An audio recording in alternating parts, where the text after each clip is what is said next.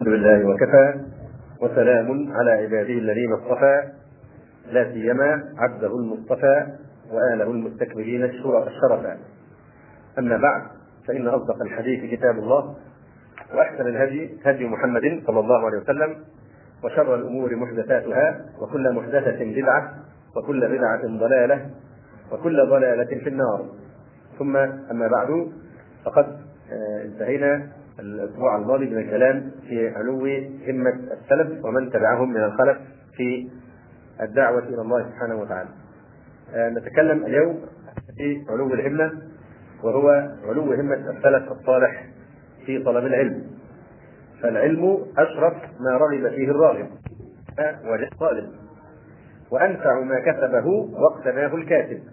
قال أمير المؤمنين علي بن أبي طالب رضي الله تعالى عنه لكبيل بن زياد احفظ ما أقول لك. الناس ثلاثة فعالم رباني وعالم متعلم على سبيل النجاه وهمج رعاع. أتباع كل ناعق يميلون مع كل ريح. لم يستضيئوا بدون العلم ولم يلجأوا إلى ركن وثيق. العلم خير من المال. العلم يحرسك وأنت تحرس المال.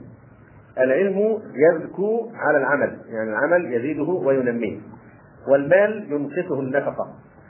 ومحبة العالم دين يدان بها باكتساب الطاعة في حياته وجميل الأحدوثة بعد موته وصنيعه. وطبيعة المال تزول بزوال صاحبه. مات خزان الأموال وهم أحياء والعلماء باقون ما بقي الدهر.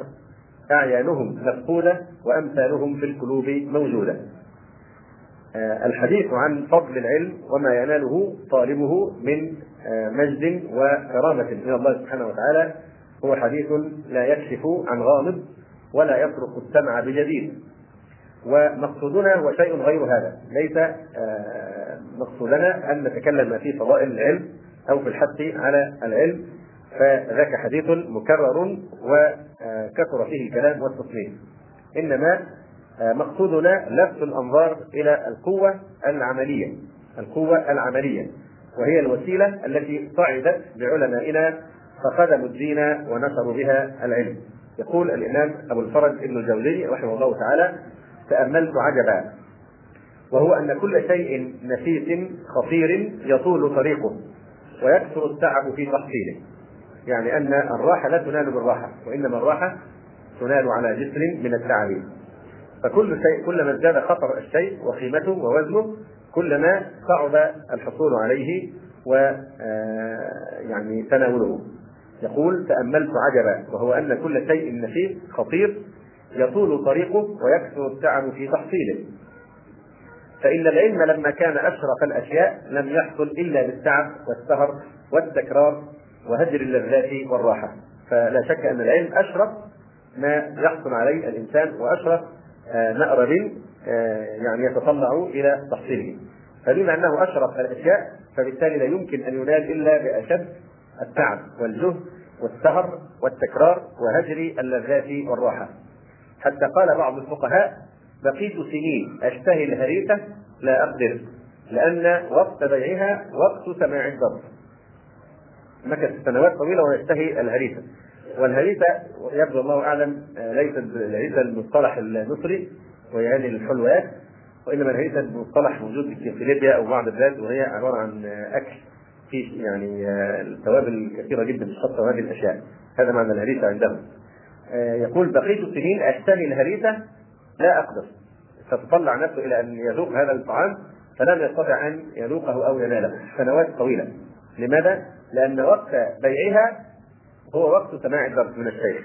فما استطاع ابدا ما طوعت له نفسه مرة واحدة في خلال سنوات طويلة أن يضحي آه، بلحظة أو ساعة أو وقت من ينقطع من الدرس في سبيل أن يعني آه، يحضر ليفي بهذه الشهوة. وأنا لا نعجب آه، مما يؤسف له أننا لاحظنا في بعض الدروس. كنت أذهب إلى درس بكري يمكن من سنوات ثلاث سنين أو أربعة. فوجدت طرق شوارع قوية وليس فيها أحد كأن حظر يعني رفض فرض حظر التجول على المدينة. ثم اذا بي مفاجاه أكثر دخلت المسجد في درس تفسير القرآن فوجدت المسجد يكاد يكون يعني خاويا إلا من تفصيل أو شيء قليل جدا من الإخوة. فظننت إن في شيء يعني خطير حصل حتى تغيب ليس فقط الناس عن الشوارع أيضا طلبة العلم غابوا عن مجلس القرآن ومجلس الذكر. فاذا بي كان يوم مباراة مباراة كرة قدم دولية. فلا شك هذا حينما نقارن يعني أحوالنا باحوال السلف لا انتبهنا إلى خطورة الوضع الذي نحن فيه وبعدنا عن هذا المنهج الذي ندعيه ونزعم الانتساب إليه. هذا واحد من علماء السلف يقول بقيت سنين أشتهي الهريسة لا أقدر لأن وقت بيعها وقت سماع الدرس.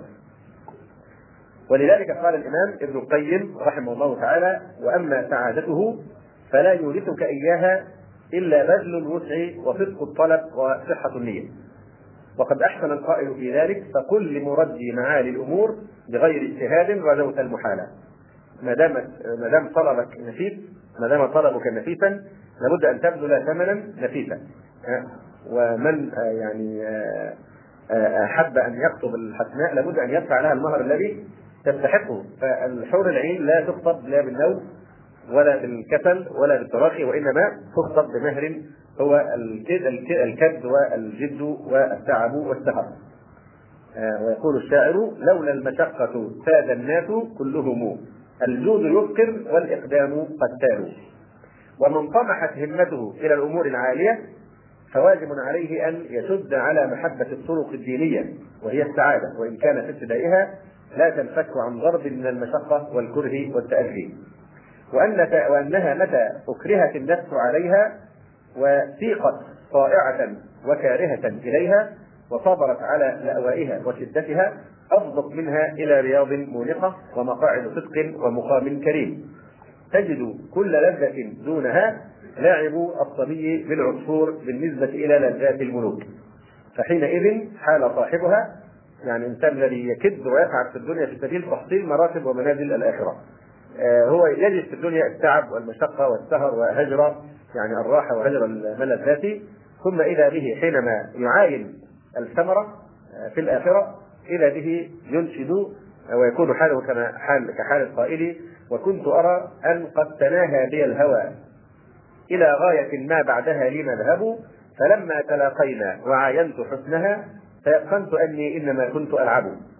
حين يرى الثمن العظيم والجزاء الوفير الذي يلقاه في الآخرة فينظر إلى عبادته التي وجهاده في الدنيا هذا لأنه كان لعبا كان لعبا على حد قول النبي صلى الله عليه وآله وسلم لو أن رجلا يجر على وجهه من يوم ولد إلى يوم يموت هرما في مرضاة الله عز وجل لحقره يوم القيامة. فالمكارم منوطة بالمكاره والسعادة لا يعبر عليها إلا على جسر من المشقة. فلا تقطع مسافتها إلا في سفينة الجد والاجتهاد قال مسلم في صحيحه قال يحيى بن أبي كثير لا ينال العلم براحة الجسم لا ينال العلم براحة الجسم. وقد قيل من طلب الراحة ترك الراحة من طلب الراحة ترك الراحة.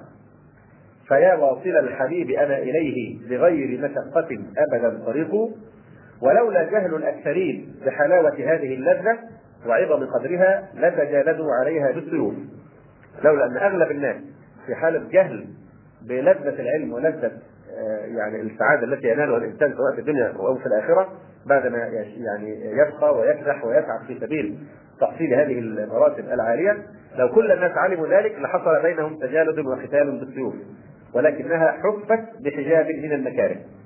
حفت وأحيطت بحجاب من المكاره فيزهد فيها أغلب يعني الناس. وحجبوا عنها بحجاب من الجهل ليختص الله لها من يشاء من عباده والله ذو الفضل العظيم.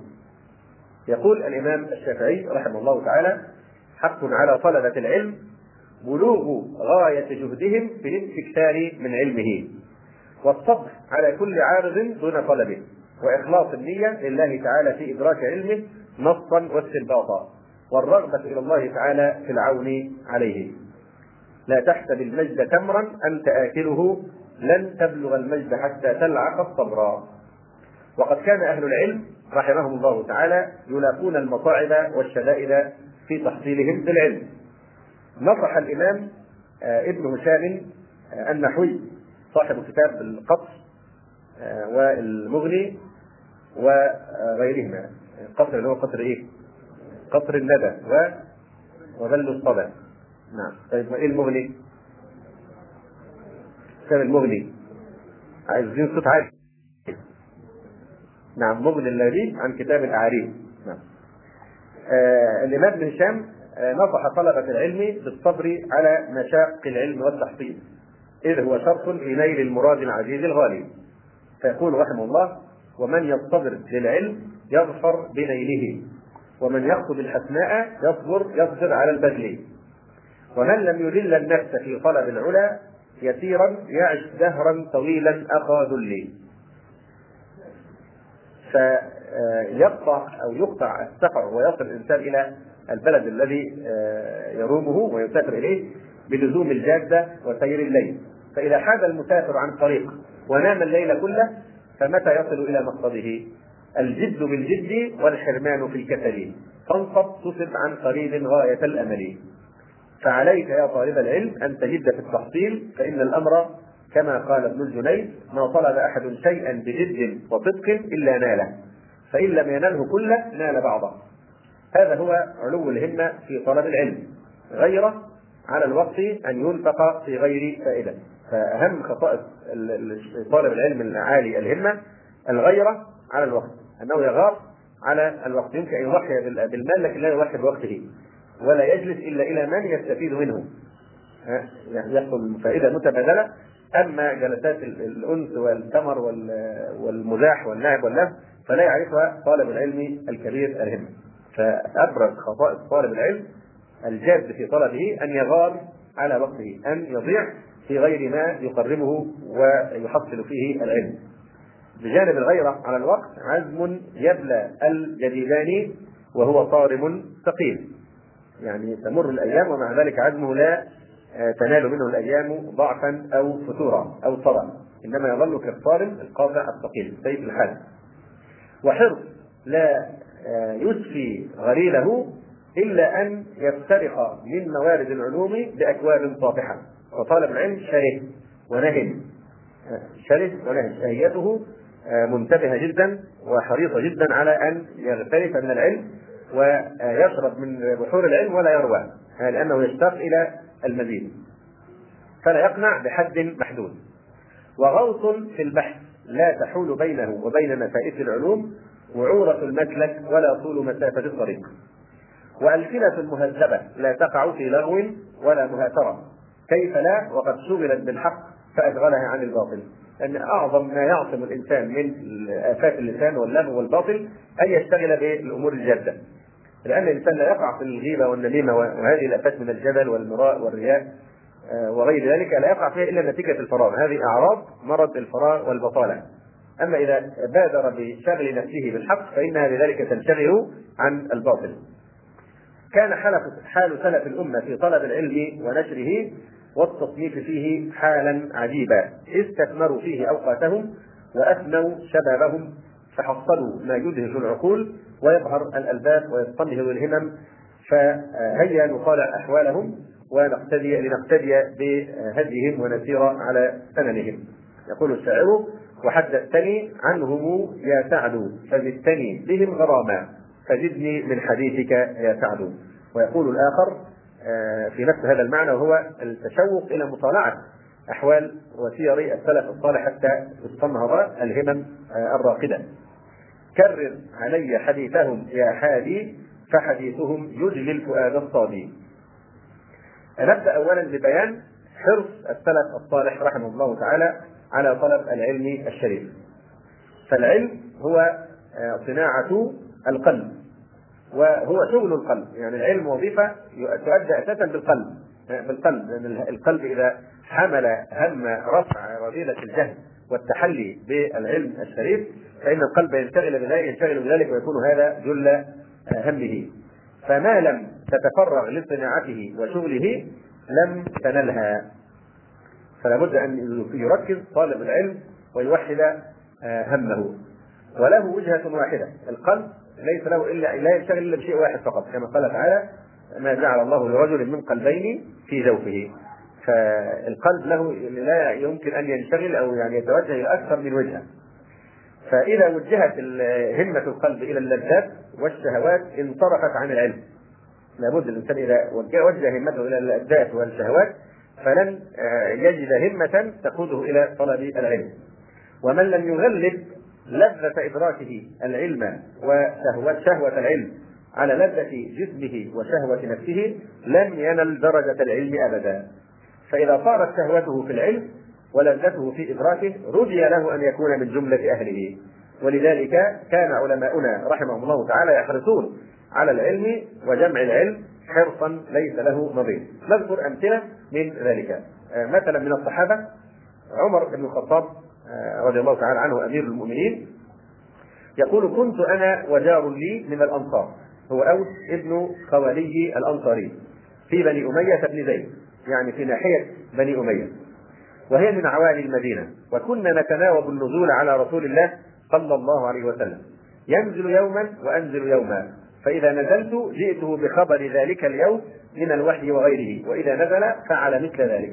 اتفق هو وجاره على أن كل واحد يعني يكون نوبات في التبادل يذهب هذا يوما يعني يحصل العلم ثم يعود فيعلم أخاه ثم يعود في النوبة الثانية الآخر وهكذا. من أجل الا يفوته شيء من العلم.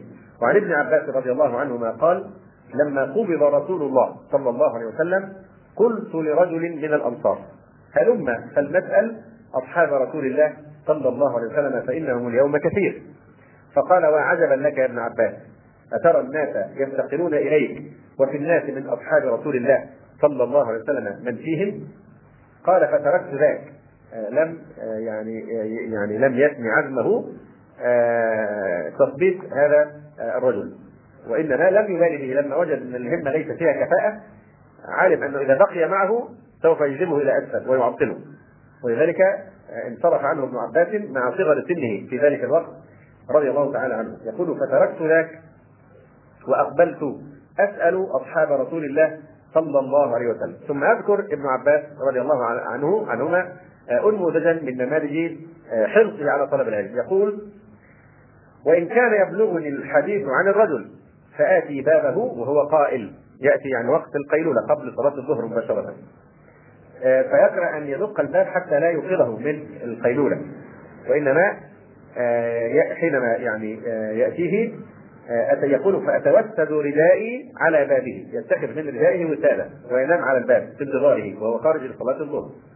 يتسري الريح علي من التراب. فيخرج فيراني فيقول يا ابن عم رسول الله صلى الله عليه وسلم ما جاء بك؟ هل أرسلت إلي فآتيك؟ فأقول لا أنا أحق أن آتيك. فأسأله عن الحديث. فعاش هذا الرجل رجل الأنصاري فعاش هذا الرجل الأنصاري حتى رآني وقد اجتمع الناس حولي يسألونني. فيقول هذا الفتى كان أعقل مني. هذا الفتى كان أعقل مني. ولما فتحت البلاد آثر ابن عباس من أجل العلم ظمأ الهوادر في دروب المدينة ومسالكها على الظلال الوارثة في بساتين الشام وسواد العراق وشطآن النيل ودجلة والفرات. قال رضي الله عنه لما فتحت المدائن أقبل الناس على الدنيا وأقبلت على عمر رضي الله تعالى عنه. يعني كي يتعلم منه ويستفيد من صحبته. اي نعم يقول الشاعر لكل بني الدنيا مراد ومقصد وإن مرادي صحة وفراغ لأبلغ في علم الشريعة مبلغا يكون بي به, به لي للجنان بلاغ وفي مثل هذا فلينافس أولو النهى وحسبي من الدنيا الغرور بلاغ فما الفوز إلا في نعيم مؤبد به العين رغد آه، به العيش رغد والشراب يساغ. آه، يخبر أيضا ابن عباس رضي الله تعالى عنه عن دأبه في طلب العلم. يقول كنت آتي باب أبي بن كعب رضي الله عنه وهو نائم. فأقيل على بابه ولو علم المكان لأحب أن يوقظ لي لمكان من رسول الله صلى الله عليه وسلم ولكني أكره أن أمله أكره أن أمله وأجره. وقال أيضا ابن عباس رضي الله تعالى عنهما كنت ألزم الأكابر من أصحاب رسول الله صلى الله عليه وسلم من المهاجرين والأنصار. فأسألهم أو فأسألهم عن مغازي رسول الله صلى الله عليه وسلم وما نزل من القرآن في ذلك. وكنت لا آتي أحدا إلا سر بإتياني لقربي من رسول الله صلى الله عليه وسلم. فجعلت أسأل أبي بن كعب يوما وكان من الراسخين في العلم. عما نزل بالقران في المدينة قال نزل بها سبع وعشرون سورة وسائرها بمكة. وقال الشافعي رحمه الله تعالى حفظت القرآن وأنا ابن سبع سنين وحفظت الموطأ وأنا ابن عشر سنين. وقال أيضا فلما ختمت القرآن دخلت المسجد فكنت أجالس العلماء وكنت أسمع الحديث أو المسألة فأحفظها ولم يكن عند أمي ما تعطيني أشتري به قراطيس يعني أوراق أو كراسات فكنت إذا رأيت عظما يلوح آخذه فأكتب فيه. فإذا امتلأ طرحته في جرة كانت لنا قديما. يعني حتى يعني آه، في جرة مثل الزير يجمع فيها هذه الإيه؟ هذه الألواح من العظام التي كتب ودون عليها العلم. وقال أيضا رحمه الله: لم يكن لي مال لأن الإمام الشافعي نشا يتيما فقيرا رحمه الله. لم يكن لي مال وكنت أطلب العلم في الحداثة يعني في مستهل العمر. وكانت سن الإمام أقل من 13 سنة وكنت أذهب إلى الديوان أستوهب الظهور يعني أسألهم أن يهبوني ظهور الأوراق المكتوب عليه لأن الظهر يكون آه، خاليا فأكتب فيها. وقال ابن أبي حاتم سمعت المزنية يقول قيل للشافعي كيف شهوتك للعلم؟ كيف حرصك وشهوتك كيف شهوتك للعلم؟ قال أسمع بالحرف، الحرف هنا بمعنى الكلمة. أسمع بالحرف مما لم أسمعه فتود أعضائي أن لها اسماعا تتنعم به ما تنعمت به الأذنان. يود إن كل جسم يكون آذان آه، لشدة ما تتلذذ أذنه بسماع آه، علم لم يكن سمعه من قبله. فيود أن كل اعضائه تكون عبارة عن آذان تتلذذ بسماع هذا العلم الشريف قيل له كيف حرصك عليه؟ قال حرص حرص الجموع المنوع في بلوغ لذته للمال. يعني تخيل رجل تخيل رجلا جموعا منوعا اللي هو الجواب يعني يجمع يجتهد في جمع المال من كل وجه ثم يبخل به ويظن. كيف يكون شدة حب هذا الرجل للمال وحرصه عليه؟ فلما سئل عن حرصه على العلم قال حرص الجموع المنوع في بلوغ لذته للمال. فقيل له فكيف طلبك له؟ كيف تطلب العلم؟ قال الشافعي طلب المرأة المضلة ولدها ليس لها غيره. لو تخيلت امرأة ليس لها سوى ولد واحد وضل ولدها ضل ولدها. فكيف تجتهد في آه، البحث عنه ونجلان هذه الضالة؟ فيقول هذا هو حرصي على أو طلبي للعلم. هذا محمد ابن سلام شيخ من شيوخ الإمام البخاري رحمه الله تعالى. كان في حال الطلب جالسا في مجلس الإملاء. كان جالسا في مجلس الإملاء. الشيخ يملي. والشيخ يحدث ويملي. فانكسر قلمه. فأمر أن ينادى. قلم بدينار. فتطيرت إليه الأقلام. لأنه طبعا لو ضحى بلحظة واحدة يفوت سماع حرف. من الحديث أو كلمة أو جملة لكانت مصيبة لا يعوضها مال الدنيا. فهو أراد أن يغري الذين يسمعونه أن يعني يعني يعني يسرفوه بقلم في الحال. فرفع سعر القلم إلى هذا السعر الكبير جدا. طبعا دينار ده شيء كبير قوي فقال قلم بدينار. فتطيرت إليه الأقلام من كل صوت آه وذلك كي لا يفوته شيء من مما يمليه الشيخ. وقال الإمام أحمد بن حنبل رحمه الله تعالى أول من كتبت عنه الحديث أبو يوسف.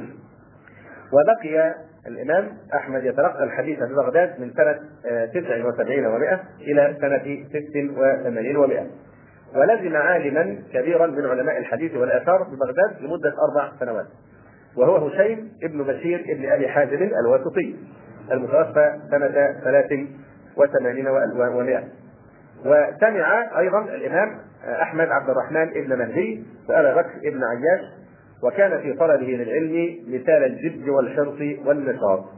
يحكي الإمام أحمد رحمه الله تعالى عن آه، طلبه طلب العلم وهو طفل صغير جدا. يقول كنت ربما أردت البكور في الحديث. كان أحيانا يريد التبكير في الخروج في طلب العلم لأن معلوم أن كل البركة في البكور فقد دعا النبي صلى الله عليه وسلم اللهم بارك لأمتي في بكورها وهو الوقت الذي بعد صلاة الفجر. فكان يخرج قبل اذان الفجر حتى يلتمس يعني يلتمس الحديث. يقول كنت ربما أردت البكور في الحديث فتأخذ أمي بثيابي حتى يؤذن الناس أو حتى يصبحوا. ترفض امه أن تدعاه يخرج إلى أن يؤذن الناس يؤذن لصلاة الفجر أو حتى يصبح الناس. وقال لو كان عندي خمسون درهما لخرجت إلى جرير بن عبد الحميد.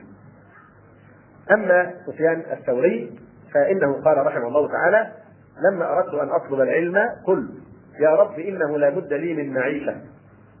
يعني لابد له من قوام آه، مال أو مصدر مال يعني يقوم به حياته. يا رب إنه لابد لي من معيشة. ورأيت العلم يدرس رأى العلم ينمحي في الناس وينسى ويهجر. فقلت أفرغ نفسي لطلبه قال وسألت ربي الكفاية أن يتولى الله سبحانه وتعالى أمر رزقه وكفايته. وعزم على طلب العلم حتى كفلت له والدته الإنفاق عليه. قالت له أمه يا بني اطلب العلم وأنا أكفيك بمغزلي فأخذ يتلقى العلم عن شيوخه المتعددين وعن كل من يحمل علما أو خبرا. وكان سفيان الثوري كثير الاهتمام في طلب العلم. وانتبهوا جيدا لهذه العبارة. آه ذكر أبو نعيم أنه أي سفيان الثوري كان إذا لقي شيخا سأله. كان كلما يقابل شيخ يساله شيخ يعني كبير في السن. كان كلما لقي شيخا سأله هل سمعت من العلم شيئا؟ فإن قال لا رد عليه وقال لا جزاك الله عن الإسلام خيرا. أي نعم. كان إذا لقي شيئا شيخا سأله هل سمعت من العلم شيئا؟ فإن قال لا قال لا جزاك الله عن الإسلام خيرا. ومن مظاهر اهتمامه بالعلم أنه كان يقول ينبغي للرجل أن يكره ولده على طلب الحديث فإنه مسؤول عنه فإنه مسؤول عن تعليم ولده. ولم يكن اهتمام سفيان بالعلم مقصورا على طلبه بل كان يعمل به ويحرص على إشاعته بين الناس والدعوة إليه. روى أبو نعيم أنه كان يقول ليس عمل بعد الفرائض أفضل من طلب العلم. أفضل ما يشتغل به الإنسان بعد الفريضة هو طلب العلم. وكان يقول لا نزال نتعلم العلم ما وجدنا من يعلمنا. وقال ثعلبة ما فقدت إبراهيم الحربي من مجلس لغة ولا نحو خمسين سنة. خمسين سنة متصلة كان آه، لم يفتقده في مجلس نحو ولا لغة. وذكر الحافظ الذهبي في ترجمة أبي حاتم الرازي. محمد بن إدريس المتوفى سنة 77 و200 أن أبا حاتم قال قال لي أبو زرعة يعني الرازي ما رأيت أحرص على طلب الحديث منك. فقلت له إن ابني أو إن عبد الرحمن ابني لحريص. فقال من أشبه أباه فما ظلم. قال الرمان وهو أحمد بن علي أحد رجال إسناد الخبر. فسألت عبد الرحمن عبد الرحمن اللي هو ابن أبي حاتم. سألت عبد الرحمن عن اتفاق كثره السماع له. يعني من أين لك كل هذه الروايات التي رويتها عن أبيك؟ آه، من فسألت عبد الرحمن عن اتفاق كثره السماع له وسؤالاته لأبيه لأنها كانت كثيرة جدا. فقال ربما كان يأكل وأقرأ عليه. كان يغتنم اقترابه من أبيه في داخل البيت. كان ربما كان يأكل أبوه ويقرأ عليه وهو يأكل. كان ربما ربما كان يأكل وأقرأ عليه ويمشي وأقرأ عليه. ويدخل الخلاء وأقرأ عليه. ويدخل البيت في طلب شيء وأقرأ عليه. يعني يعني اغتنم الفرصة إلى أقصى حد ممكن. فكانت ثمرة تلك الحافظة النادرة على الزمن والحرص على طلب العلم كانت ثمرة ذلك نتاجا علميا كبيرا منه من هذا النتاج كتاب الجرح والتعديل في تسعة مجلدات وهو من الكتب النفيسة الحافلة الرائدة في هذا العلم. منها أيضا كتاب التفسير في عدة مجلدات وكتاب المسند في ألف جزء في ألف جزء. وقال الذهبي رحمه الله تعالى قال علي بن أحمد الخوارزمي قال ابن أبي حاتم كنا بمصر سبعة أشهر. يعني عاد أبو حاتم. رحمه الله تعالى مع إخوانه طلبة العلم الذين كانوا رحلوا معه في طلب العلم في مصر. مكثوا هناك سبعة أشهر. يقول كنا بمصر سبعة أشهر لم نأكل فيها مرقة. يعني ما ذاقوا طبيخا لم نأكل فيها مرقة. نهارنا ندور على الشيوخ وبالليل ننسخ ونقابل. فأتينا يوما أنا ورفيق لي شيخا فقالوا هو عليل. فرأيت سمكة أعجبتنا فاشتريناها. فلما صرنا إلى البيت حضر وقت مجلس بعض الشيوخ فمضينا فلم تزل السمكة ثلاثة أيام وكادت أن تنتن فأكلناها نيئة لم نتفرغ لشوها ثم قال لا يستطاع العلم براحة الجسد. يقول الشاعر لولا ثلاث قد شغفت بحبها ما عدت في حوض المنية موردي وهي الرواية للحديث وكتبه والفقه فيه فيه وذاك حب المهتدين. هذا هو الإمام سليم بن أيوب الرازي أحد كبار أئمة المذهب الشافعي متوفى سنة 47 و400 يحاسب نفسه على الأنفاس أن تضيع دون إفادة أو استفادة. قال أبو الفرج غيث بن علي التنوخي السوري وحدثت عنه أنه كان يحاسب نفسه على الأنفاس. يحاسب نفسه على الأنفاس يعني اللحظة التي يستغرقها النفس. كان يظن بها ويبخل بها ويحاسب نفسه على هذه الانفاس لا يدع وقتا يمضي عليه بغير فائدة. إما ينسخ أو يدرس أو يقرأ وينسخ شيئا كثيرا. ولقد حدثني عنه شيخنا أبو الفرج الإسرائيلي وهو أحد تلامذته أنه نزل يوما إلى داره ورجع فقال قد قرأت جزءا في طريقي. فرغ من كتاب أو جزء في الطريق أثناء ذهابه إلى البيت ورجوعه. فرغ من قراءته في الطريق. وقال وحدثني المؤمل بن الحسن أنه رأى سليما خفي عليه القلم أو حفي عليه القلم. يعني القلم رق ولم يعد صالحا للكتابة. فإلى أن قطه جعل يحرك شفتيه. إلى أن قطه يعني تناول القلم وأخذ يعني آه، يقطعه بال بالمبراه يعني. إلى أن قطه يهيئه للكتابة من جديد. جعل يحرك شفتيه في هذه اللحظات. يعني بحيث إن حركة اليد حركة حركة اليد حركة ميكانيكية ليست حركة ذهنية. فالحركة الميكانيكية يمكن أن يعني يجتمع معها الحركة النشاط الذهني.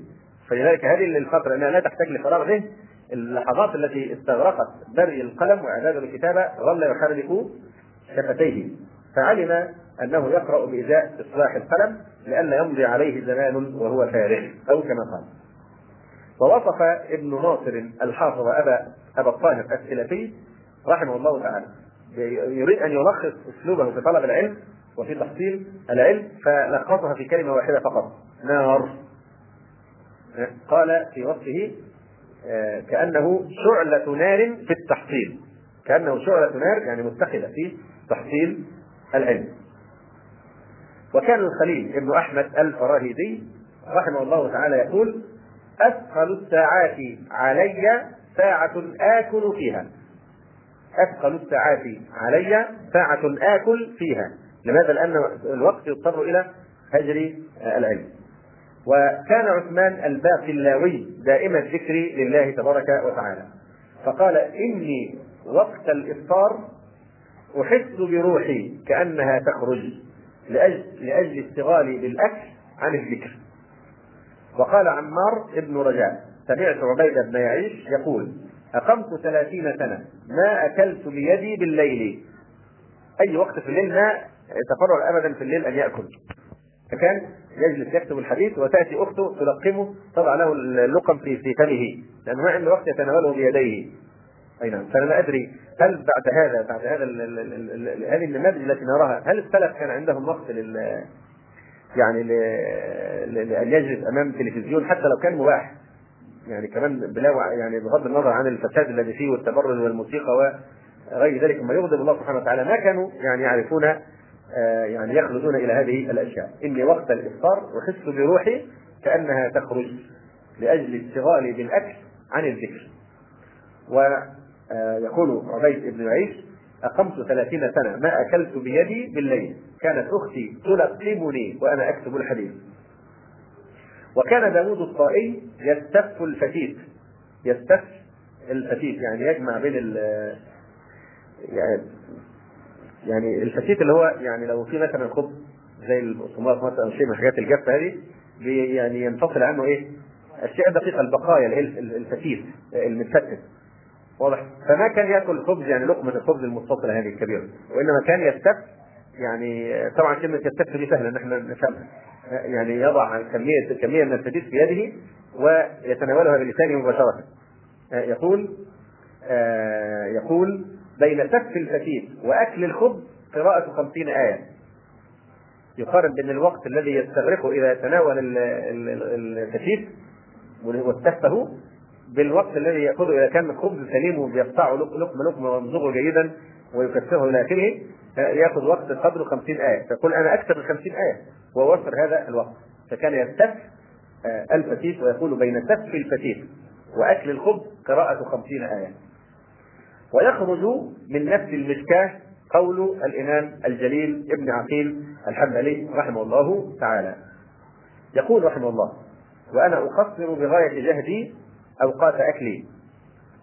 ابن عقيل طبعا مشهور بكتاب شهير جدا اسمه إيه؟ الفنون في كم مجلد؟ ها؟ بعضهم يقول 300 مجلد أي نعم يقول وأنا أقصر بغاية جهدي وقت أكلي حتى أختار كف الكعك وتحسيه بالماء على الخبز لأجل ما بينهما من تفاوت المضغ لأنه إذا استك الكعك الكعك يعني يختل بسرعة فيسترق وقت سريع أما الخبز إذا مضغه فطبعا هيأخذ وقت أطول. يقول وأنا اقصر بغاية جهدي أوقات أكلي حتى أختار كف الكعك وتحسيه بالماء ويشرب الماء بعده مباشرة. على الخبز لأجل ما بينهما من تفاوت المضغ. توفرا على مطالعة أو تقصير فائدة لم أدركها. بل إن أحدهم لا يحزن ويصيبه المرض إذا فاته شيء من العلم. فقد ذكروا لشعبة حديثا لم يسمعه. ذكروا حديثا يعني روي عن عن شيخ والشيخ كان إمامه مثلا وفاه هذا الشيخ فلم يسمعه منه مباشرة. فلما ذكر له هذا الحديث وهو لم يسمعه من هذا الشيخ جعل شعبة رحمه الله تعالى يتحسر ويقول وحزناه وحزناه وحزناه وكان يقول شعبة إني لأذكر الحديث فيفوتني فأمرض. يحاول أن يراجع الحديث ويتذكره فإذا ما تذكره يصيب المرض من شدة الحزن على ذلك. وقيل للشعبي من أين لك هذا العلم كله؟ قال بنفي الاعتماد والسير في البلاد وصبر كصبر الحمار وبكور كبكور الغراب. وكان من حرصهم على العلم ومجالسه أنك تجدهم يعدون في الطرقات كأنهم مجانين. علماء الحديث ورواة الحديث كان الواحد منهم إذا مشى في الطريق فإنه يعني حتى يعني يوفر الوقت كان يعدو ويجري بسرعة جدا في الطريق. حتى صار مشتهرا عرف في في في بعض البلاد إنه إذا رأى واحدا يجري بهذه الطريقة يقول اما مجنون أو صاحب حديث. كانوا يعدون في الطرقات كأنهم مجانين. ولذلك يقول شعبة رحمه الله تعالى ما رأيت احدا قط يعدو إلا قلت مجنون أو صاحب حديث. مجنون لا يبالي بأن يفعل هذا في الطريق أو صاحب حديث تأكله الغيرة على الوقت ويجري بسرعة حتى يوفر الوقت. يقول الحافظ أبو إسماعيل الهروي الأنصاري رحمه الله تعالى المحدث يجب أن يكون سريع المشي سريع الكتابة سريع القراءة. وبعض العلماء قال ويمكن أن يزاد سريع الأكل. قال سحنون لا يصلح العلم لمن يأكل حتى يشبع أي نعم. وقال الحافظ السيوطي رحمه الله تعالى حدثنا شيخنا الكناني عن أبيه صاحب الخطابة أسرع أقى العلم في ثلاث الأكل والمشي والكتابة. أي نعم.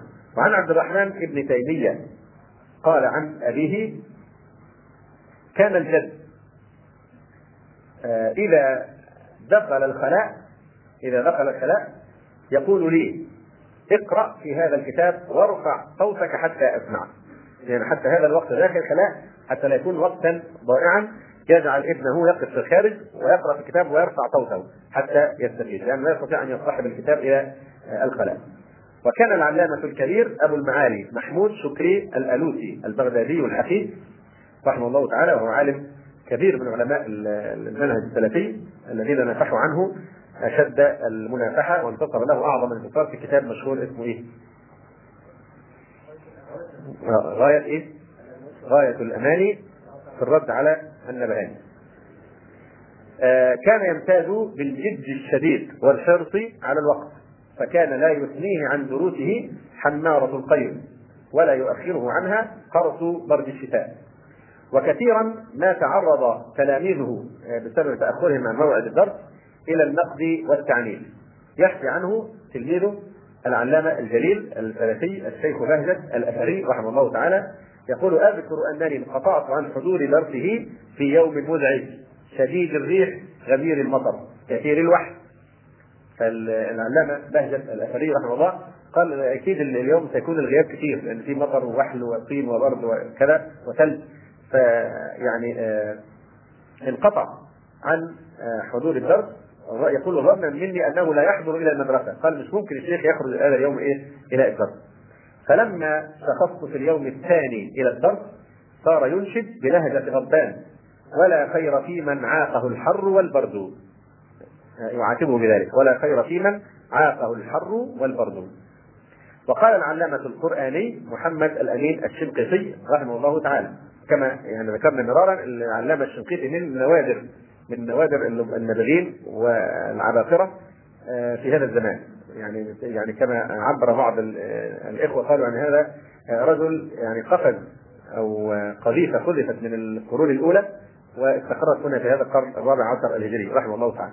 يعني رجلا آه، يشبه في أحواله وفي علمه وفي ملكاته آه، يعني علماء السلف الصالح رحمه الله تعالى. آه، يقول العلامة القرآني رحمه الله تعالى قدمت على بعض المشايخ لأدرس عليه ولم يكن يعرفني من قبل. وطبعا الشيخ الشقيقي كان في هذا الوقت صبيا صغيرا كان صبيا صغيرا. آه، آه، يعني نظام طلب العلم في شنقيط وهي موريتانيا. ان آه، الشيخ بينزل بينزلون في الصحراء.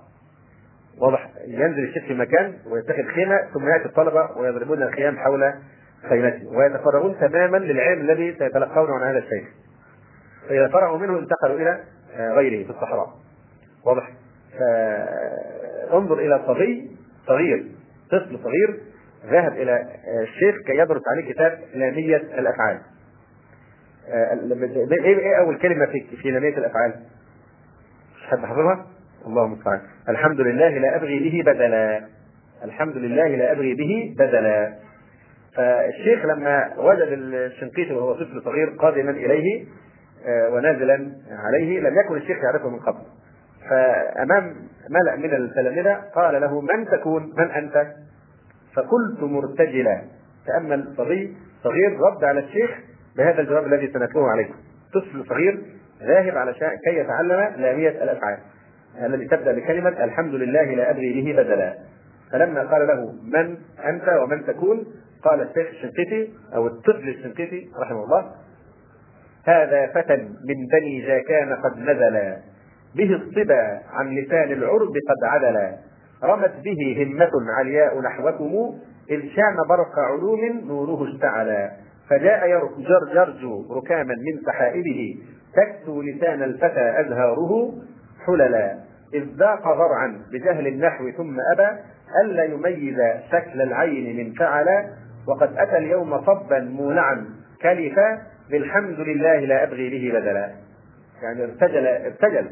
هذه الأبيات بمجرد أن سأله الشيخ من أنت ومن تكون.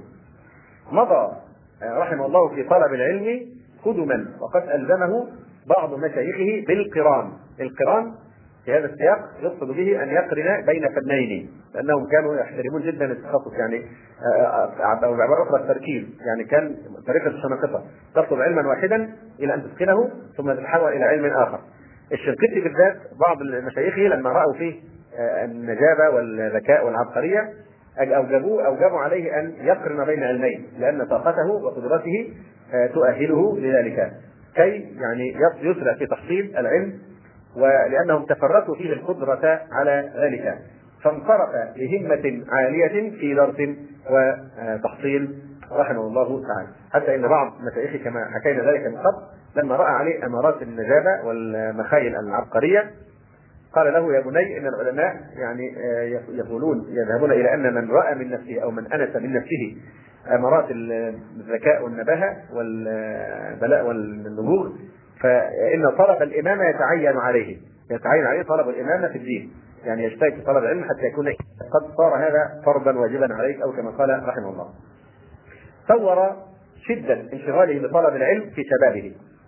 قال رحمه الله تعالى في رحلة الحج وهو كتاب له مشهور قال الشنقيطي ومما قلت في شأن طلب العلم وقد كنت في أخريات زمني في الاشتغال بطلب العلم دائما الاشتغال به عن التزويج لأنه ربما عاق عنه كان منشغلا إيه؟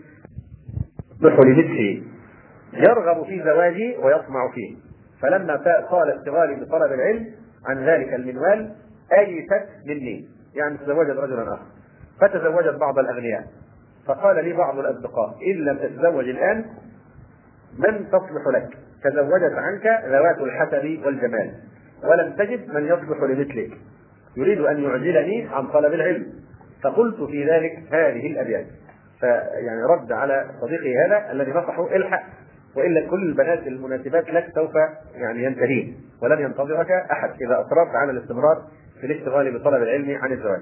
فأجاب صديقه قائلا دعاني الناصحون إلى النكاح غداة تزوجت بيض الملاح فقالوا لي تزوج ذات دل خلوب اللحظ جائلة الوشاح ضحوكا عن مؤشرة رقاق تمد الراح بالماء القراح كأن لحاظها رشقات نبل تذيق القلب آلام الجراح ولا عجب إذا كانت لحاظ لبيضاء المحاجر كالرماح فكم قتلت سميا ذا بلاط ضعيفات الجفون بلا سلاح.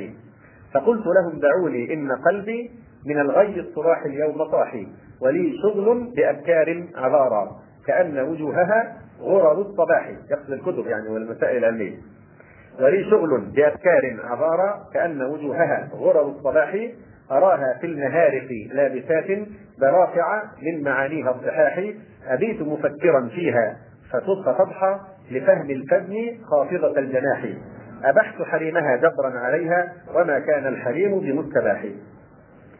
هذه إشارة عبرة يعني عن يعني مظهر مظاهر علو همة السلف الصالح رحمه الله تعالى في طلب العلم وتكلمنا فيه عن شدة حرصهم على طلب العلم. من علو همتهم أيضا قراءة كتب الحديث في أيام قليلة. فقد جاء في ترجمة المجد الفيروز أبادي صاحب القاموس أنه قرأ صحيح مسلم في ثلاثة أيام بدمشق. قرأ كل صحيح مسلم في ثلاثة أيام وأنشد قرأت بحمد الله جامع مسلمي بجوف لنفس الشام جوف الإسلام عن ناصر الدين الإمام ابن جهبل بحضرة حفاظ مشاهير أعلام وتم بتوفيق الإله وفضله قراءة ضبط في ثلاثة أيام. وقرأ الحافظ أبو الفضل العراقي صحيح مسلم على محمد بن إسماعيل الخبان بدمشق في ستة مجالس متوالية. قرأ في آخر مجلس منها أكثر من ثلث الكتاب وذلك بحضور الحافظ زين الدين ابن رجب وهو يعرض بنسخته. وفي تاريخ الذهبي في ترجمة إسماعيل بن أحمد النيسابوري الضرير ما نصه وقد سمع عليه الخطيب البغدادي بمكة صحيح البخاري بسماعه من الكشميهني في ثلاثة مجالس. اثنان منها في ليلتين كان يبتدئ بالقراءة وقت المغرب ويختم عند صلاة الفجر. والثالث من ضحوة النهار إلى طلوع الفجر. قال الذهبي وهذا شيء لا أعلم أحدا في زماننا يستطيعه و آه، وقال الحافظ السخاوي وقع لشيخنا الحافظ ابن حجر أجل مما وقع لشيخه المجد اللغوي فإنه قرأ صحيح البخاري في أربعين ساعة رملية. آه، ما أدري بالضبط أربعين ساعة رملية آه، كم بالضبط يعني كان مقياس ما نعرف الآن. وقرأ يعني ابن حجر صحيح مسلم في أربعة مجالس سوى مجلس القدر في يومين.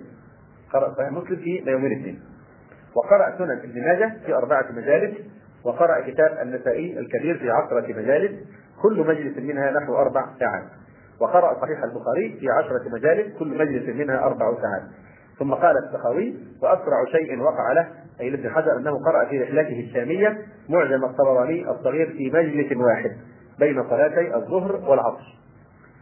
وبين الظهر والعصر. قرأ كتاب المعجم الصغير وهو يشتمل على نحو 1000 حديث و500 حديث. 1500 حديث بين الظهر وبين العصر. من مظاهر علو همتهم أيضا في طلب العلم علو همتهم في الرحلة لطلب العلم. الإمام البخاري رحمه الله تعالى قال رحل جابر بن عبد الله مسيرة شهر إلى عبد الله بن أنيس في حديث واحد. سافر مسافة شهر كامل إلى آه، عبد الله بن أنيس كي يسمع منه حديثا واحدا عن رسول الله صلى الله عليه وسلم. ورحل أبو أيوب الأنصاري من المدينة إلى عقبة بن نافع وهو في مصر ليروي عنه حديثا حتى يتلقاه منه مباشرة بسند عام فقدم مصر. تأملوا. تأملوا وتأملوا أيضا أوضاعنا نحن الآن. آه، أبو أيوب الأنصاري رضي الله تعالى عنه رحل إلى من المدينة إلى مصر ليقابل عقبة بن نافع رحمه الله. ليروي عنه حديثا أو رضي الله عنه ليروي عنه حديثا. فقدم أبو أيوب مصر ونزل عن راحلته. ولم يحل رحلها. فسمع منه الحديث وركب راحلته وقفل إلى المدينة راجعا. وقفل إلى المدينة راجعا. نحن الآن في هذا الزمان اللي بيسافر المدينة بالحج البري السفر البري يقول أنا فعلت وصبرت وعانيت. تتخيل أن هذا يأتي بجمل وأحيانا يكون رجلا على قدميه لكي يأتي لأيوب لأبي أيوب يعني أبو أيوب يأتي لعقبة بن فيسمع منه الحديث ولا يعني يزيل الرحل الأشياء التي تكون على البعير أو الراحلة. وانما يثبتها يسمع منه الحديث ثم يرجع لفوره ثانية إلى المدينة. وقال مالك عن يحيى بن سعيد عن سعيد بن المسيب أو ابن المسيب قال كنت أرحل الأيام والليالي في طلب الحديث الواحد. وقال أبو العالية رفيع بن مهران الرياحي البصري. كنا نسمع الرواية عن أصحاب رسول الله صلى الله عليه وسلم ونحن بالبصرة. فما نرضى حتى نركب إلى المدينة فنسمعها من أفواههم. وقال الحافظ ابن كثير في ترجمة الإمام البخاري رحمه الله تعالى رحل أي البخاري إلى سائر مشايخ الحديث في البلدان التي أمكنته الرحلة إليها. وكتب عن أكثر من ألف شيخ. قال الفربري سمع الصحيح من البخاري معي نحو من سبعين ألفا. لم يبق منهم أحد غيري. سبعين ألف تلميذ يسمعون من الإمام البخاري الصحيح. وروي عن الرازي ما يدهش اللب من علو رحلته همته في الرحلة لتحصيل العلم. إذ قال أول ما رحلت أقمت سبع سنين ومشيت على قدمي زيادة على ألف فرسخ. الفرسخ كم ميل؟ ثلاثة أميال وخرجت من البحرين من البحرين إلى مصر ماشيا. من البحرين إلى مصر ماشيا. ثم إلى الرملة في فلسطين ماشيا. ثم إلى طرطوس ولي عشرون سنة. يقول الشاعر سأضرب في طول البلاد وعرضها أنال مرادي أو أموت غريبا. فإن تلفت نفسي فلله ضرها وإن سلمت كان الرجوع قريبا. ولم ينتشر العلم في بلاد المغرب والأندلس إلا برجال رحلوا إلى الشرق ولاقوا في رحلاتهم عناء ونصبا مثل أسد بن الفرات وأبي الوليد الباجي وأبي بكر بن العربي رحمه الله تعالى أجمعين. من مظاهر علو همتهم أيضا في طلب العلم صبرهم على الفقر ومعاناة الفقر في سبيل طلب العلم. فقد حفلت كتب الأدب الأدب والتراجم والتاريخ والأخلاق بأقوال العلماء في فقرهم وغربتهم وصبرهم على شدائدهم الخارقة واستهانتهم بها وعدم اكتراثهم بها أو لها تمسكا منهم بمثوبة الصف المحتسب فيه الأجر والذي كانوا فيه من الفائزين. فهذا قائل منهم يقول مسائلا عن آه، مسكن الفقر ومنزله ومنزله ليعرفه فيستلمه. يقول الفقر قاعد فين؟ أين المخبأ الذي يختبئ في الفقر؟ حتى إيه أحذر منه ولا يصيبني الفقر. فيخبره الفقر أنه جليسه وأنيسه. وخبيله وقرينه لا يبارحه ولا يفارقه فقال له أنا مختبئ في عمامتك. يعني أنا أختبئ وأعيش في عمائم الفقهاء. إشارة إلى أن الإيه؟ العالم يعانق الفقر ولا يفارقه. قلت للفقر أين أنت مقيم؟ قال لي في عمائم الفقهاء. في عمائم الفقهاء. إن بيني وبينهم لإخاء وعزيز علي ترك الإخاء في صداقة. آه، وإخاء واخوه بين الفقر وبين العلماء فلذلك لا يفارقون. آه، قلت للفقر أين أنت مقيم؟ قال لي في عمائل الفقهاء إن بيني وبينهم لإخاء وعزيز علي ترك الإخاء. وآخر يجعل الفقه هو الفقر بعينه. إنما استدارت راء آه، الفقر استدارت فصارت هاء فصار مثلا تكونها فقها وأصلها فقرا فيكون مشيرا إلى التلازم بين الفقه والفقر. يقول إن الفقيه هو الفقير وإنما راء الفقير تجمعت أطرافها. وهذا الإمام الشافعي رحمه الله تعالى يستهين بسطوة الفاقة ويكسر جبروتها بصبره الذي غلبها. فيقول فيما نسب إليه رحمه الله تعالى. الإمام الشافعي يقول أمطري سماء سرنجيبا وأخرجي آب آبار سكرورا تبرا يعني يستهين بهذه الأمور. يقول أمطري سماء سرنديب وسرنديب جزيرة كبيرة في أقصى الهند في المشرق. أما سكرور فهي مدينة في أقصى المغرب. فيقول الشافعي أمطري سماء فرنجيبا وأخرجي آبار سكرورا تبرا يعني ذهبا. أنا إن عشت لست أعدم قوتا ولئن مت لست أعدم قبرا. يعني فلا أفعل شيئا بالإيه؟ بالتبر ولا الذهب. همتي همة الملوك ونفسي نفس حر ترى المذلة كفرا. وقال عمر بن حفص الأشقر إنهم فقدوا البخاري أياما من كتابة الحديث بالبصرة. إخوان الإمام البخاري فقدوه. فقد الإمام البخاري. لمدة أيام لم يحس له بأي أثر. قال فطلبناه فتشوا عنه. فوجدناه في بيت وهو عريان. وهو عريان. ما يجد حتى ملابس يلبسها. وقد نفد ما عنده ولم يبق معه شيء. فاجتمعنا وجمعنا له الدراهم حتى اشترينا له ثوبا وكفوناه ثم اندفع معنا في كتابة الحديث. رحمه الله تعالى. وقال مالك رحمه الله لا ينال هذا الأمر حتى يذاق فيه طعم الفقر وقد قال ابن القاسم أفضى بمالك طلب الحديث إلى أن نقض سقف بيته فباع كتبه باع كل شيء يملكه. الإمام مالك في سبيل طلب الحديث الشريف. وصل إلى حد أنه كان ينقض يهدم سقف البيت ويبيع هذا الخشب كي ينفقه في طلب علم الحديث. أفضى بمالك طلب الحديث إلى أن نقض سقف بيته فباع خشبه. وهذا يحيى بن معين رحمه الله تعالى خلف له أبوه ألف ألف درهم يعني مليون درهم. فأنفقها كلها على تحصيل الحديث حتى لم يبق له نعل يلبسه. أنفقها كلها على تحصيل الحديث حتى لم يبق له نعل يلبسه. وروي عن أبي حاتم أنه قال ضاقت بنا الحال أيام طلب العلم فعجزت معه شيء. فاجتمعنا وجمعنا له الدراهم حتى اشترينا له ثوبا وكسوناه ثم اندفع معنا في كتابة الحديث. رحمه الله تعالى. وقال مالك رحمه الله لا ينال هذا الأمر حتى يذاق فيه طعم الفقر. وقد قال ابن القاسم أفضى بمالك طلب الحديث إلى أن نقض سقف بيته فباع خشبه باع كل شيء يملكه الإمام مالك في سبيل طلب الحديث الشريف.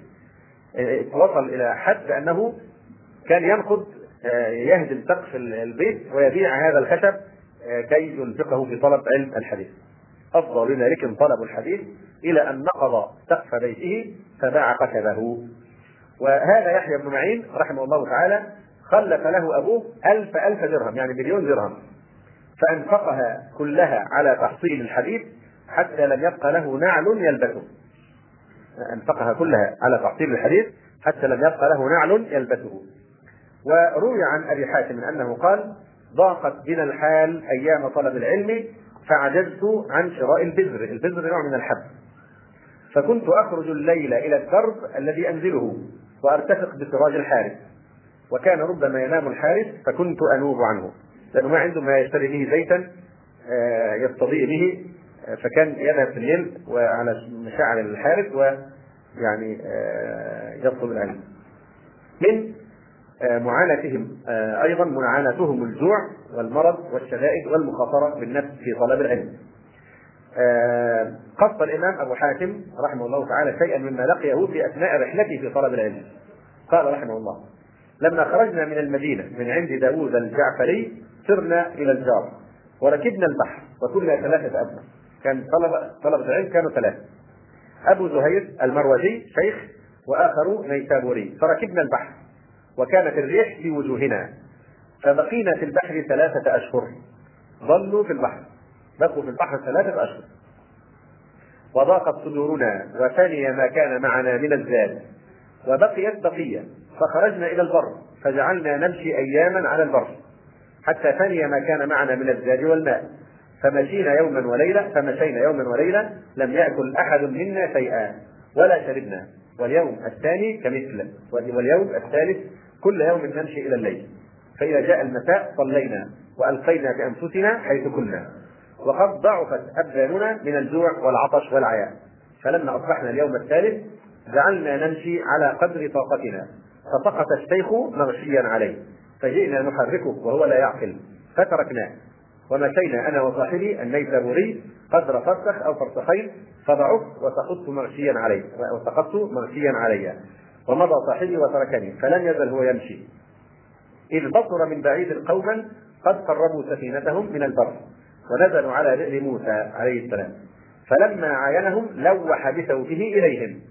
فجاءوه معهم الماء في إداوة فسقوه وأخذوا بيده. فقال لهم رفيقين رفيقين لي قد ألقوا بأنفسهم مغشيا عليهم. فما شعرت إلا برجل يصب الماء على وجهي. ففتحت عيني. فقلت اسقني. فصب من الماء في ركوة أو مشربة شيئا يسيرا وأخذ بيدي. فقلت لما أفاق ورائي شيخ ملقى. قال قد ذهب إلى ذاك جماعة فأخذ بيدي وأنا أمشي أجر رجلي ويسقيني شيئا بعد شيء ويسقيني شيئا بعد آه، شيء. طبعا هذا هو الصحيح التام يكون في حالة عطش. حتى العرب عندهم خبرة جيدة في هذا بيجيبوا لما يكون واحد آه، في مجاعة أو يعني مكث مدة كبيرة جدا هيموت من العطش فيأتون بالماء ويضيفوا إليه إيه؟ تبن. يضيفوا الماء تبن لأن لأنه لن يستطيع أن يشرب الماء متواصلا. فوضع التبن يجعله من وقت آخر يعني يحاول أن يفرزه ويخرجه كحه فإيه آه هذا الكلام يظهر معروف من زمان. يقول آه فأخذ بيدي وأنا أمشي أجر رجلي ويكفيني شيئا بعد شيء حتى إذا بلغت إلى عندي سفين إلى عند سفينتهم وأتوا برفيقي الثالث الشيخ وأحسنوا إلينا أهل السفينة. فبقينا أياما حتى رجعت إلينا أنفسنا ثم كتب لنا كتابا إلى مدينة يقال له راية إلى واليهم. وزودونا من الكعك والسويق والماء فلم نزل نمشي حتى نفد ما كان معنا من الماء والسويق والكعك. فجعلنا نمشي جياعا عطاشا على شط البحر. حتى وقعنا إلى سلحفاة قد رمى بها به البحر مثل الترس فعمدنا إلى حجر كبير فضربنا على ظهر السلحفاة فانفلق ظهره وإذا فيها مثل صفره البيض. فأخذنا من بعض الاصوات الملقى على شط البحر فجعلنا نغترف من ذلك الأصفر فنزح السهم حتى سكن عنا الجوع والعطش. ثم مررنا وتحملنا حتى دخلنا مدينة الراية. وأوصلنا الكتاب إلى عاملهم فأنزلنا في داره وأحسن إلينا. وكان يقدم إلينا كل يوم القرع. آه طبعا كان يتكلم فارسي. فكان كل يوم يقول للخادم هات لهم آه باليقطين المبارك. يعني كان في عنده شيء من البخل فما كان يأكلهم إلا اليقطين هو القرع. فكل يوم يقول للخادم هات لهم باليقطين المبارك. ففيهم واحد يعرف اللغة الفارسية. واضح؟ ف لما يعني فقدم الينا ذلك اليقطين من الخبز أياما. فقال واحد منا من الفارسيه ألا تدعو باللحم المسؤوم؟ يعني اليقطين مبارك واللحم شؤم يعني ما فقال ألا تدعو باللحم المشؤوم باللغة الفارسية؟ وجعل يسمع الرجل صاحب الدار. فقال أنا أحسن بالفارسية فإن جدتي كانت هروية. فأتانا بعد ذلك باللحم. ثم خرجنا من هناك وزودنا إلى أن بلغنا مصر طبعا كل هذه الرحلة كانت في سبيل طلب العلم. وقال بكر ابن حمدان المروزي سمعت ابن خراش يقول شربت بولي في طلب هذا الشأن يعني طلب الحديث خمس مرات وصل لحالة من المجاعة حتى ما كان ينقذ حياته إلا أن يشرب بول نفسه. خمس مرات في طلب الحديث. وذلك أنه كان يمشي في الفلوات والقفار لتحصيل الحديث وتلقيه عن أهله فيناله العطش الشديد في طريقه.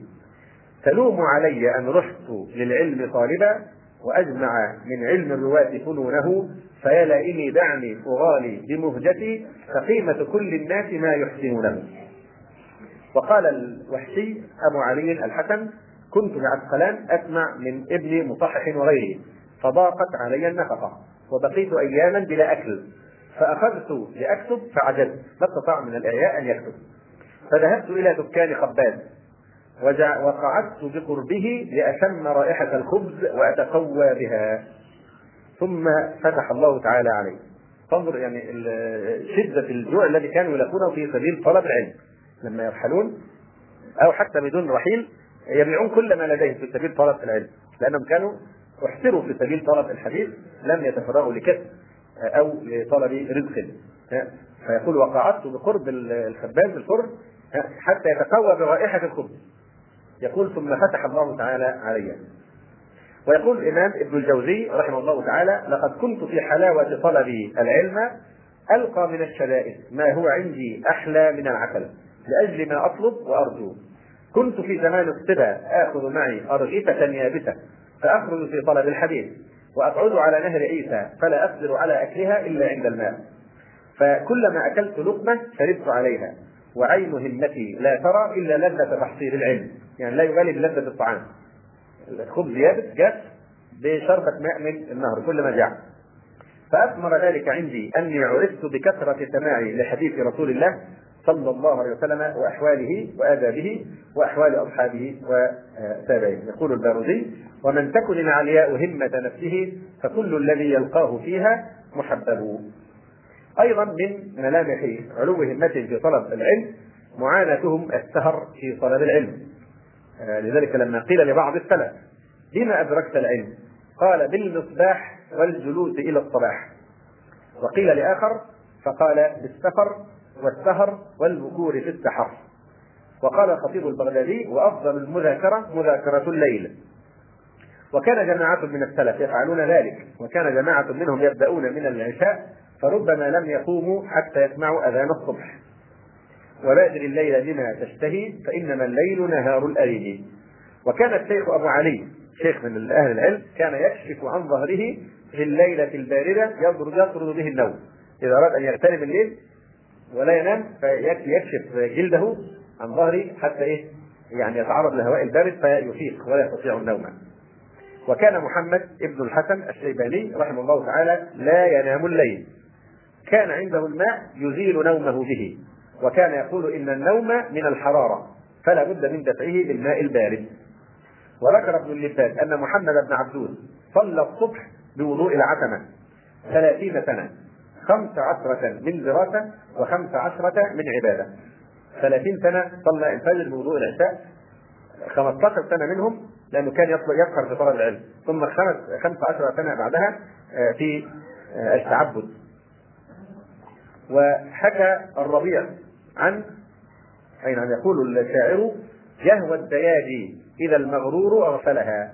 كأن شهب الدياجي أعين النجل يعني أعين واسعة. وحكى الربيع عن فاطمة بنت الشافعي قالت أسرجت لأبي في ليلة سبعين مرة. يعني أبوها الإمام الشافعي رحمه الله تعالى استيقظ كان كلما استيقظ يحتاج إلى من يوقظ له الاختراج الدور يعني. ففي ليلة من الليالي أيقظ ابنته أو استيقظ ابنته كي تضيء له السراج سبعين مرة. سبعين مرة. احسبها كده اقسمها على عشر ساعات مثلا. انظر كل كم دقيقة. يوقظ ابنته كي توقظ له السراج يكتب شيء مثلا أو يذاكر شيء ثم ينام ثم يستيقظ آه ثانية يعني نوع من الأرق لكنه أرق محمود. لأنه لا يستطيع النوم لأجل شدة شغفه بالعلم. وقال الحافظ ابن كثير وقد كان البخاري يستيقظ في الليلة الواحدة من نومه فيوقد السراج ويكتب الفائدة تمر بخاطره ثم يطفئ سراجه ثم يقوم مرة أخرى وأخرى حتى كان يتعدد منه ذلك قريبا من عشرين مرة. وكان أسد بن الفرات قاضي القيروان وتلميذ الإمام مالك ومدون مذهبه وهو أحد القادة الفاتحين. فتح صقلية واستشهد بها سنة 13 آه، و200 رحمه الله. كان قد خرج من القيروان إلى الشرق سنة 72 و100 فسمع الموطأ على مالك بالمدينة ثم رحل إلى العراق فسمع من أصحاب أبي حنيفة وتفقه عليهم وكان أكثر اختلافه إلى محمد بن الحسن الشيباني ولما حضر عنده قال له إني غريب قليل النفقة والسماع منك نذر والطلبة عندك كثير فما حيلتي فقال له محمد بن الحسن اسمع من العراقيين بالنهار وقد جعلت لك الليل وحدك. تبيت عندي وأسمعك. قال أسد وكنت أبيت عنده وينزل إلي. ويجعل بين يديه الشيخ يجعل بين يديه قدحا فيه ماء. يجعل بين يديه قدحا فيه الماء. ثم يأخذ في القراءة. فإذا طال الليل ونعست ملأ يده ونفح وجهي بالماء فأنتبه. فكان ذلك دأبه ودأبه فكان ذلك دأبه ودأبه دأب إن أنام من وقت آخر ودأب أن يوقظني بالماء البارد. حتى أتيت على ما أريد من السماع عليه. أي نعم. وكان محمد بن الحسن يتعهده بالنفقة. حين علم علم أن نفقته نفدت. وأعطاه مرة ثمانين دينارا حين رآه يشرب من الماء السبيل وأمده بالنفقة حين أراد الانصراف إلى العراق من العراق. وقال عبد الرحمن بن قاسم العتقي المصري أحد أصحاب مالك والليثي وغيرهما كنت آتي مالكا غلسا يعني كان يأتي الإمام مالك في آخر الليل. فأسأله عن مسألتين ثلاثة أربعة. وكنت أجد منه في ذلك الوقت انشراح صدري. فكنت آتي كل سحر. فتوسدت مرة عتبته فغلبتني عيني فنمت. توسد عتبة البيت ولم يدخل فغلبته عينه فنام. وخرج مالك إلى المسجد ولم أشعر به. فركضتني جارية سوداء له برجلها. جارية سوداء للإمام مالك ركضته برجلها. وقالت لي إن مولاك قد خرج. إن مولاك قد خرج. ليس يغفل كما تغفل أنت. اليوم له تسع وأربعون سنة. قلما صلى الصبح إلا بوضوء العتمة. ظنت السوداء أنه مولاه من كثرة اختلافه إليه. قالت مين يدخل في هذا الوقت في آخر الليل بيت مالك ويجلس معه كذا إلا إذا كان عبدا من آه، مولى من مواليه. وقال ابن القاسم وأنخت بباب مالك سبع عشرة سنة. ما بعت فيها ولا اشتريت شيئا. قال فبينما أنا عنده إذ أقبل حاج مصر. فإذا شاب متلثم دخل علينا فسلم على مالك. فقال أفيكم ابن القاسم؟ 17 سنة. خرج من النص بعد 17 سنة أتى هذا الشاب.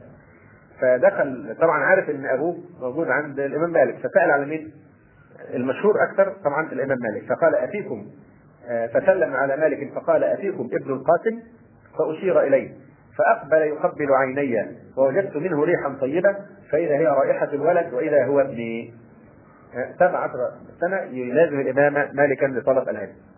وكان ابن القاسم ترك أمه حاملا به وكانت ابنة عمه وقد خيرها عند سفره بطول إقامته فاختارت البقاء.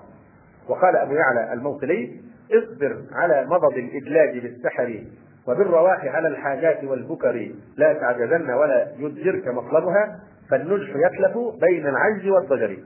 النجاح يتبخر ويضيع بين حاجتين العجز والضجر الملل وعدم المثابرة. إني رأيت وفي الأيام تجربة للصبر عاقبة محمودة الأثر.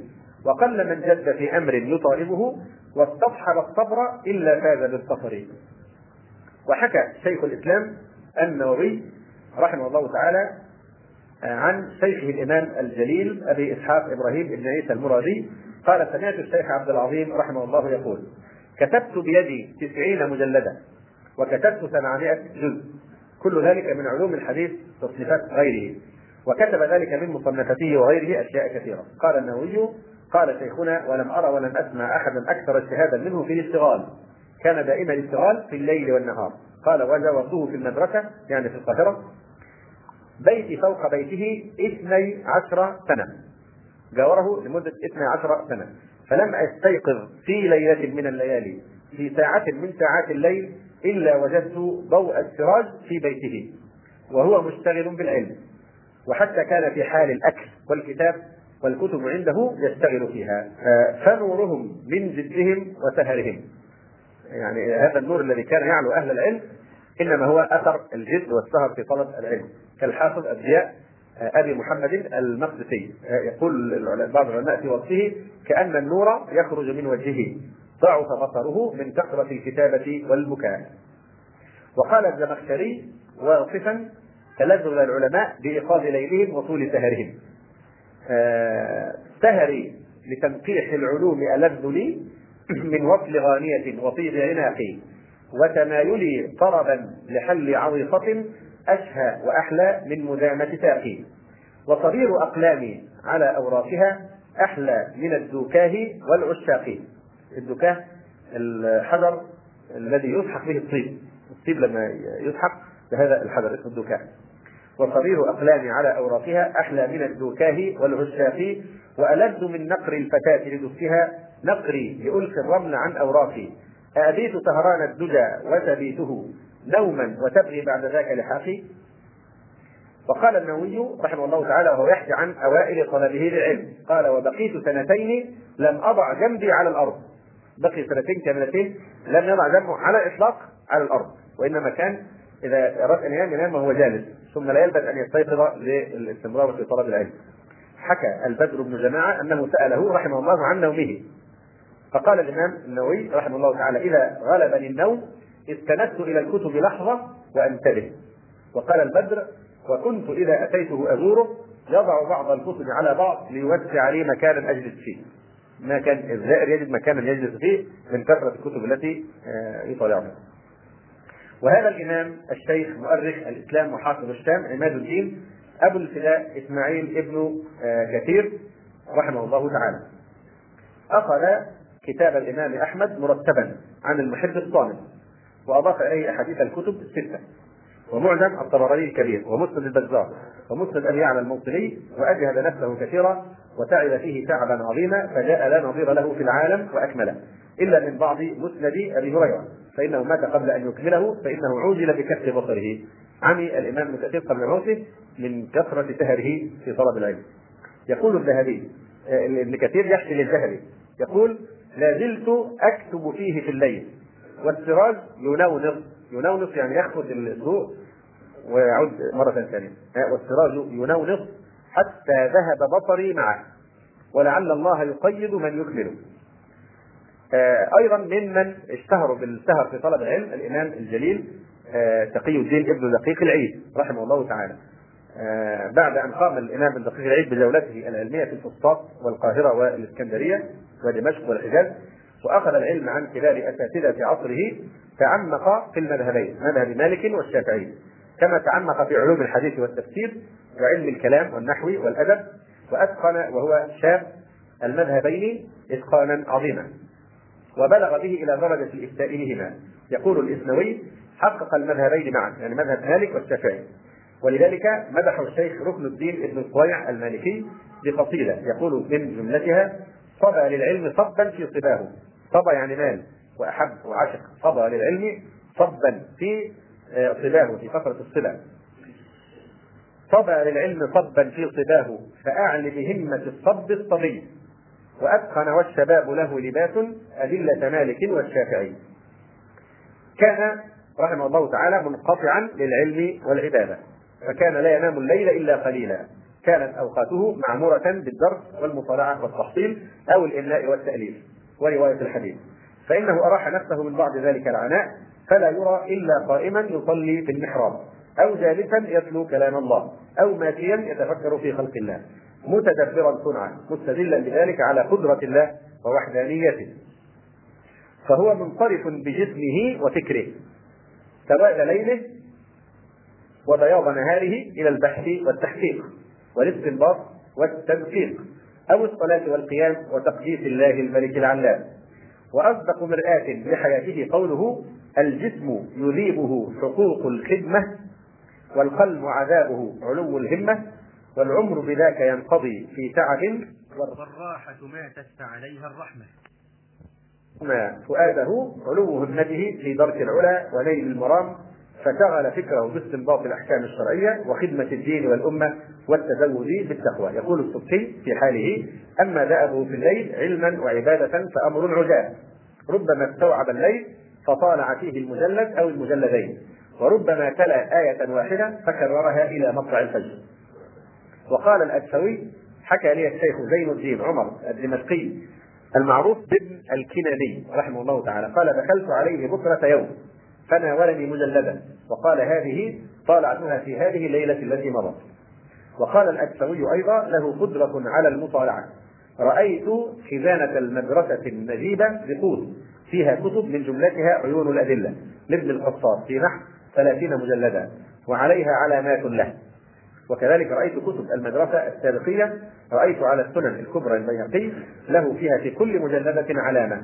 وفيها تاريخ الخطيب كذلك ومعجم الطبراني الكبير والأوسط وقال آه، أخبرني شيخنا الفقيه سراج الدين الدنوري أنه لما ظهر الشرح الكبير للرافعي اشتراه بألف درهم ابن دقيق العيد اشتراه بألف درهم. وصار يصلي الفرائض فقط واشتغل بالمطالعة إلى أن أنهاه. وذكر عنده هو والغزالي في الفقه فقال الرافعي في السماء ويقال إنه طالع كتب الفاضلية عن آخرها. وقال ما خرجت من باب من أبواب الفقه واحتجت أن أعود إليه يعني من شدة استحضاره وتذكره. آه نختم أو الخبر قبل الأخير أيضا لعالم من العلماء المعاصرين وهو علامة الشنقيطي رحمه الله الذي آه سبق أن آه تكلمنا عنه قال ابنه عبد الله حدثني أبي أنه كان يقرأ في البلاد زمان طلبه العلم في مختصر خليل في أول كتاب النكاح حتى وصل إلى قول خليل في عشرة ندبه ولو بيع سلطان لتلك قال لي أقرأنيها شيخي بعد العصر. وكانت دراسته جردية جردية يعني يقرأ كل ما قيل في الباب. قال فأخذت شراح خليل وحواشيه على هذه المسألة وجلست أراجعها حتى جاء الليل. ثم أوقدت النار أطالع في ضوئها إلى الصبح ولم أنم ولم أصلي غير الفريضة. فوجدت أن للشراح في قول خليل قولين ولو كنت أبحث في الكتاب والسنة لأتيت للأمة بالعجب يعني ليلة كاملة في شرح إيه؟ هذه الجملة المختصرة ست كلمات. يقول الشنقيطي رحمه الله تعالى ولي شغل بأفكار عذارى كأن وجوهها ضوء الصباح أبيت مفكرا فيها فتضحى لفهم الفدن خافضة الجناح. الفدن اللي هو ثقيل الفهم أو الغبي. يقول الشيخ عطية سالم وهو تلميذ الشيخ بعدما حكى هذه القصة قال نعم إنه كان يبيت في طلب العلم مفكرا وباحثا حتى يذلل الصعاب وقد صادق القول العمل. حدثني رحمه الله قال جئت للشيخ في قراءتي عليه فشرح لي كما كان يشرح ولكنه لم يسمع في نفسي على ما تعود ولم يروي لي ظمئي فقمت من عنده وأنا أجدني في حاجة إلى إزالة بعض اللبس وإيضاح بعض المشكل. وكان الوقت ظهرا فأخذت الكتب والمراجع فطالعت حتى العصر فلم أفرغ من حاجتي فعاودت حتى المغرب فلم أنتهي أيضا فأوقد لي خادمي أعوادا من الحطب أقرأ على ضوئها كعادة الطلاب. وواصلت المطالعة وأتناول الشاهي الاخضر كلما مللت أو كسلت والخادم بجواري يوقد الضوء حتى انبثق الفجر وأنا في مجلسي. لم أقم إلا لصلاة فرض أو تناول طعام. وإلى أن ارتفع النهار وقد فرغت من درسي وزال عني اللبس ووجدت هذا المحل من الدرس كغيره في الوضوح والفهم. فتركت المطالعة ونمت وأوصيت خادمي ألا يوقظني لدرسي في ذلك اليوم. اكتفاء بما حصلت عليه واستراحة من عناء سهر البارحة فقد بات مفكرا فيها فأضحت لفهم الفجر خافضة الجناح. نختم الكلام في هذا الفصل وهو شدة يعني سهرهم في طلب العلم بهذا الخبر عن العلامة أبي الفضل شهاب الدين السيد محمود الألوسي البغدادي رحمه الله. يصف حاله أثناء مدارسته تفسير القرآن العظيم قبل أن يبلغ سن العشرين. ونختم بهذا الكلام. يقول رحمه الله وإني وإني ولله تعالى المنة منذ أو مذ ميطت عني التمائم تعرفون الإمام الألوسي من من أعظم الناس بلاغة بليغ جدا يعني. يقول وإني ولله تعالى المنة مذ نيطت عني التمائم ونيطت على رأس العمائم لم أزل متطلبا لاستكشاف سره المكتوم أي القرآن مترقبا لاستكشاف رحيقه المكتوم. طالما فرقت نومي لجمع شوارده وفارقت قومي لوصال خرائده فلو رأيتني وأنا أصافح بالجبين صفحات الكتاب من السهر. طبعا تعبير جميل جدا يعني معناه إن النوم يشتد جدا عليه حتى إن الجبين يصافح الورق يعني تظل تهوي رأسه إلى أن تصطدم بالورق على المكتب أو يقول فلو رأيتني وأنا اصافح بالجبين صفحات الكتاب من السهر وأطالع إن اعوز السمع يوما على نور القمر. في كثير من ليالي الشهر وأمثالي إذ ذاك يركلون في مطارف اللهو ويرقلون في ميادين الزهو ويؤثرون مسرات الاشباح اللي هي الأجسام يعني والهياكل ويؤثرون مسرات الاشباح على لذات الأرواح و يعني ويهبون نفائس الأوقات لنهب خسائس الشهوات. وأنا مع حداثة سني وضيق عطني لا تضرني حالهم ولا تغيرني أفعالهم. نكتفي الليلة بهذا القدر. وأقول قولي هذا وأستغفر الله لي ولكم. سبحانك اللهم ربنا وبحمدك أشهد أن لا إله إلا أنت أستغفرك وأتوب إليك. وصلى الله وسلم وبارك على عبده ورسوله محمد وعلى آله وصحبه أجمعين. السلام عليكم ورحمة الله وبركاته.